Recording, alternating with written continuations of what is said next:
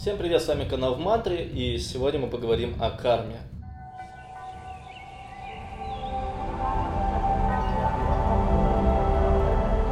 Дело в том, что есть несколько интерпретаций того, что такое карма. Одно из наиболее популярных – это если вы сделали кому-то что-то плохое, то вам плохое вернется. Проблема в том, что подобная интерпретация на самом деле не работает. Точнее как, она как бы работает в ситуациях, когда вы опять же верите в то, что вам обязательно должен вернуться негатив за какое-то действие, которое лично вы оценили негативным, потому что негатив, он исключительно субъективен в восприятии. После этого в вашем подсознании создается убежденность, что вы должны получить какой-то негатив в ответ, и ваше подсознание провоцирует ситуацию, в которой вы это получаете. Если же вы верите в трансерфинг, то согласно трансерфингу вы просто получаете что-то от мира, какой-то посыл, который вы туда отправили. То есть вы отправили туда посыл о том, что вы должны получить какой-то негатив по карме, вы его получаете.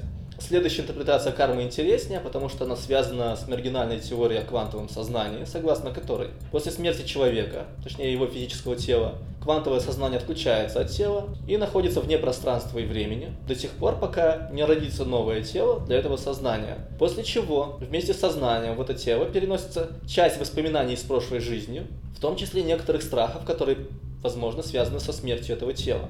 Данная память сохраняется в подсознании нового тела и в детстве может наблюдаться в виде некоторых странных снов. Как правило, у некоторых людей, если, согласно этой теории, их смерть в прошлой жизни была насильственной, дети могут наблюдать данную смерть во сне в виде повторяющихся одних и тех же снов, где они являются взрослым человеком, сталкивающимся с этой смертельной ситуацией. К примеру, если исходить из моего субъективного опыта, у меня в детстве был повторяющийся сон, где я падаю с высоты и разбиваюсь, будучи взрослым человеком. У меня нет никаких научных доказательств того, что это может быть кармой, либо воспоминанием из прошлой жизни. Это может быть лишь некой субъективной оценкой. Однако существует такое явление, как регрессивный гипноз, с помощью которого гипнотизер вытаскивает из нашего подсознания какую-либо информацию, либо память из нашей прежней жизни, а также, возможно, из прошлой жизни. Я обязательно сделаю видео, где я схожу к подобному гипнотизеру на регрессивный гипноз и проверю это на собственном опыте.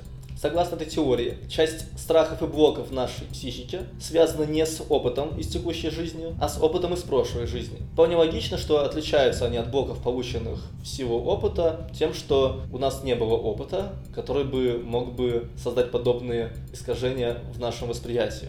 Поскольку ваше подсознание является вашим инструментом, который руководит вашим поведением, имеет смысл проработать у психотерапевта те негативные триггеры, которые вы приобрели в течение текущей жизни, а также обнаружить, что некоторые из триггеров не связаны с вашей текущей жизнью и, скорее всего, связаны с некой прошлой жизнью, если эта теория кармы является рабочей. В такой ситуации имеет смысл обратиться к специалисту по регрессивному гипнозу, который сможет вытащить из вашего подсознания эту информацию, проработать ее и избавить вас от этих триггеров и блоков.